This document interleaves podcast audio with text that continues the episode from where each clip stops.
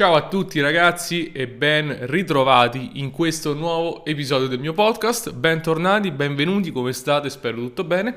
In questa giornata parleremo, torneremo a parlare di un argomento un po' storico di questo canale, di questo podcast anche, che è il biohacking e lo vedremo da un punto di vista diverso. Abbiamo sempre visto cosa fare nel biohacking nella maggior parte dei casi. Oggi vediamo cosa non fare con il biohacking e anche un po' di lezioni che io ho imparato nel tempo che secondo me le persone che scelgono di proseguire il proprio percorso di crescita fisica, mentale e anche interiore eh, faranno prima o poi.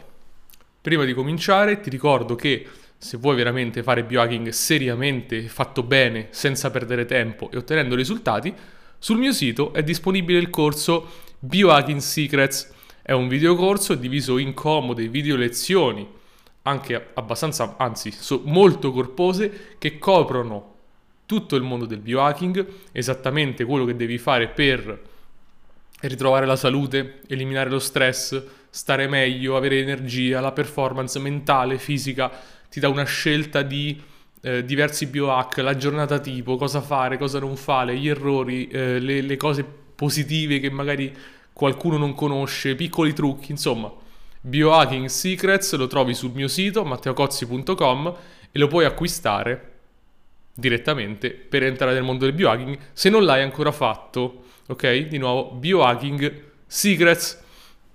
Detto questo, entriamo nel vivo di questi errori tipici che si fanno col biohacking.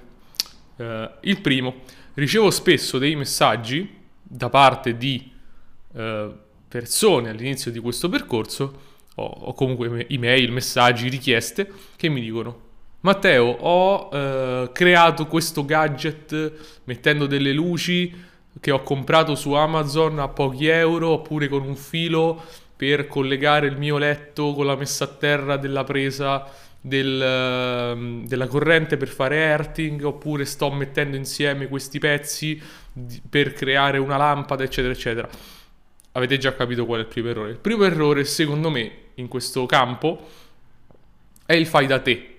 È il fai da te. Non perché non si possa fare, ma perché è estremamente difficile replicare la scienza che c'è dietro se non si è esperti di quel campo. C'è un motivo se esistono delle aziende che producono determinati prodotti. Um, come nessuno o la maggior parte delle persone non si metterebbe a eh, replicare un detersivo fatto in casa. Se voglio il detersivo per la lavatrice, che faccio? Metto insieme 10 ingredienti, mm, check, magari se uno è esperto di chimica lo può fare, ma generalmente una persona comune ha delle difficoltà, non, non ottiene gli stessi risultati perché non ha lo studio alla base, non ha i principi. Ad esempio, ricevetti un messaggio un po' di tempo fa, eh, posso collegare un filo di rame alla rete del mio letto e lo metto nella presa della, di terra del, del, della mia camera per fare earthing, qui si evince che questa persona non aveva le basi perché eh, il collegamento non deve essere con la, rete del letto, deve essere col tuo corpo. Tu devi essere a contatto con la parte che conduce per la messa a terra. Quindi quello chiaramente è un esempio di eh, errore. È un esempio di è inutile e, si basa sul fatto che uno non conosce i principi, che va benissimo, non è non è il nostro mestiere ok? Conoscere quel tipo di principio fisico, ad esempio, o replicarlo. Un altro esempio, di recente un ragazzo mi dice Matteo ho comprato delle lampade su Amazon, mi sto esponendo in un certo modo, mi manda le lampade e in realtà quello che mi ha mandato erano lampade a infrarosso lontano che sono completamente diverse dalle lampade a infrarosso vicino che si, sono in commercio, che sono i LED fondamentalmente. E quindi l'effetto non è assolutamente uguale, anzi è completamente diverso. Tra l'altro questo è spiegato anche nel corso Biohacking Secrets se uno volesse veramente diventare esperto. Um, e quindi anche in quel caso il fai da te non ha pagato perché, ripeto, non dico che non si debba fare, ma il fai da te implica settimane, mesi di studio di una teoria di fisica, di biochimica, eh, di comprensione di quello che stiamo facendo, le- leggere i paper scientifici, ok?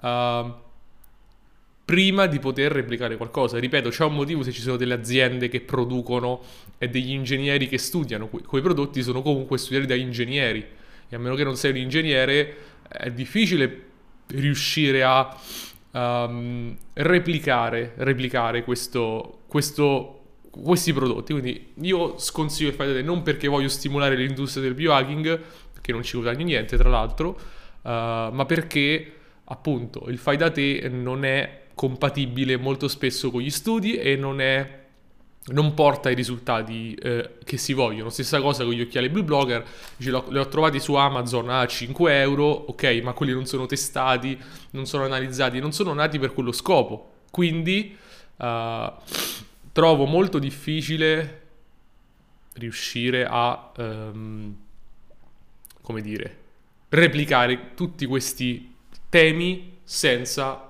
una solida base, quindi se non sei un ingegnere, un fisico o un biochimico, dipende dal tema, mm, evitiamo, secondo me, secondo me, evitiamo il fai da te.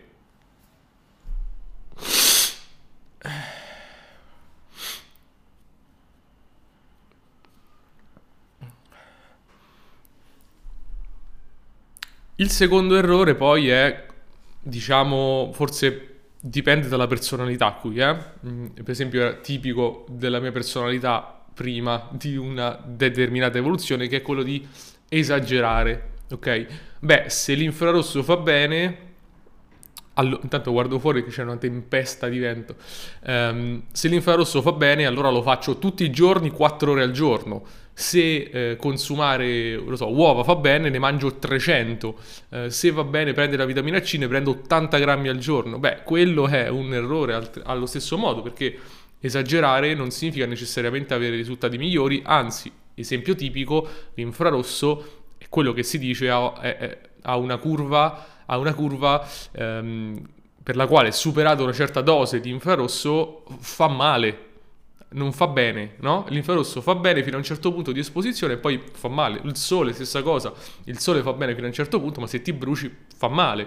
Quindi tante cose richiedono un equilibrio, eh, un equilibrio mentale, un equilibrio di approccio e non esagerare. Non è detto che se un grammo di una sostanza fa bene, 10 grammi facciano bene 10 volte.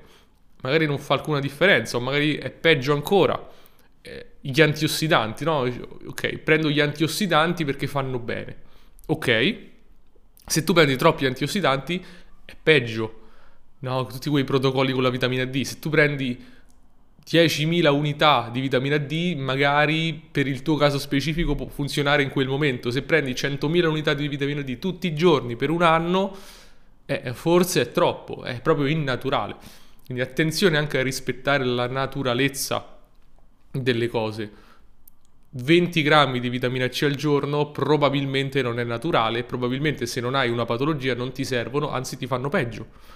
E quindi, e questo è un approccio di maturazione che le persone che fanno biohacking devono fare, è ok, sappi che eh, non è vero che troppo, oh, non è vero che più è meglio, alle, alle volte ti devi mh, mm, regolare, ti devi fermare e devi assolutamente uh, capire che molto, molte volte, nella maggior parte dei casi, è meglio avere un bilanciamento.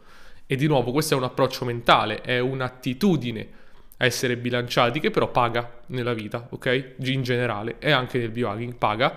Um, e troppo spesso nel biohacking vedo persone che, siccome nasce in loro questa passione, tendono effettivamente a esagerare, tendono anche a esagerare in, in termini di numero di cose che fanno, fanno tutto, fanno 100 biohack al giorno e si scordano poi di godersi un po' la vita. Che, che senso ha fare tutto questo biohacking se poi non ti diverti?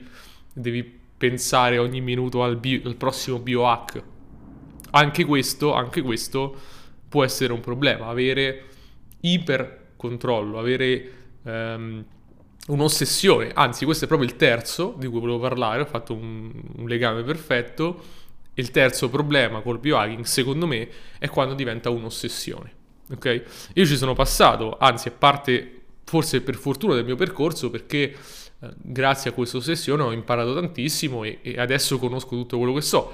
Però mi sono reso conto che, come dice uno dei miei clienti, Um, c'è la regola dell'80-20 molto spesso. L'80% di quello che fai o meglio il 20% di quello che fai conta per l'80% dei risultati e l'80% di quello che fai conta per solo il 20%. Quindi una volta che tu hai capito quali sono i biohack più importanti e più potenti per te, nel tuo caso specifico, di nuovo tutto questo è spiegato benissimo per capire quali sono i tuoi biohack giusti nel corso Biohacking Secrets sul mio sito matteocozzi.com. Una volta che hai capito, una volta che hai capito, puoi adottare quei biohack, trovare la tua salute, stare bene, migliorare la tua salute, andare avanti, progredire senza però ossessionarti su qual è cos- il prossimo biohack, no? Um, va bene che il biohacking sia un hobby, meno bene quando diventa un po' patologico, diventa ossessione per, per il controllare qualsiasi cosa, secondo me. E questo è un errore, di nuovo, è, un, è forse un difetto di personalità, Uh, e, e, forse questo offenderà qualcuno, ma chi se ne frega, um, è forse un difetto di personalità quello di esagerare e, e l'umiltà e l'opportunità di, di, capire queste cose che sto esagerando e mi sto ossessionando con qualcosa è un ottimo modo per migliorare nella vita in generale. Quindi va bene il biohacking, va bene migliorare il proprio corpo, assolutamente importantissimo, fondamentale all'inizio di qualsiasi percorso, ma poi cominciamo a capire cosa veramente fa la differenza per noi cosa invece è superfluo, per poter risparmiare tempo, denaro e sforzo mentale e dedicarlo magari a qualcos'altro, a qualcosa che ci piace, ok? Anche perché uh, questa poi ossessione per il biohacking è controproducente perché crea stress e quindi faccio, mi stresso per fare biohacking è un po' sciocco, diciamo. E lasciamo eh, l'ossessione, tra virgolette, a chi lo fa di lavoro, no? Ai dei Vaspi della situazione, Ben Greenfield, che devono farlo per forza, devono fare sempre la prossima cosa necessariamente tutti i giorni perché è il loro lavoro. Se non è il tuo lavoro, fallo con la massima accortezza, trovando le soluzioni adatte a te che ti danno il massimo benessere e beneficio, però a un certo punto renditi conto che mm, fare una cosa in più non cambia molto, in realtà è solo una perdita di tempo, di denaro, eccetera. E ci tengo molto che tutte le persone che mi seguono possano trovare questo bilanciamento nelle proprie vite e dire ok, sono soddisfatto di quello che sto facendo, mi piace, scopro, esploro cose nuove quando necessario, ma in generale la mia salute è, è buona e posso andare avanti. Questo era il messaggio di oggi. Adesso dai un'occhiata al mio videocorso Biohacking Secrets sul mio sito matteocozzi.com è un corso fantastico che ti dà tutti gli strumenti per fare biohacking in modo sano, serio, positivo, che ti darà risultati tangibili da subito. I risultati sono, direi, quasi garantiti per tutti quanti. Grazie mille per aver seguito questa puntata. Ti do appuntamento alla prossima. Ciao.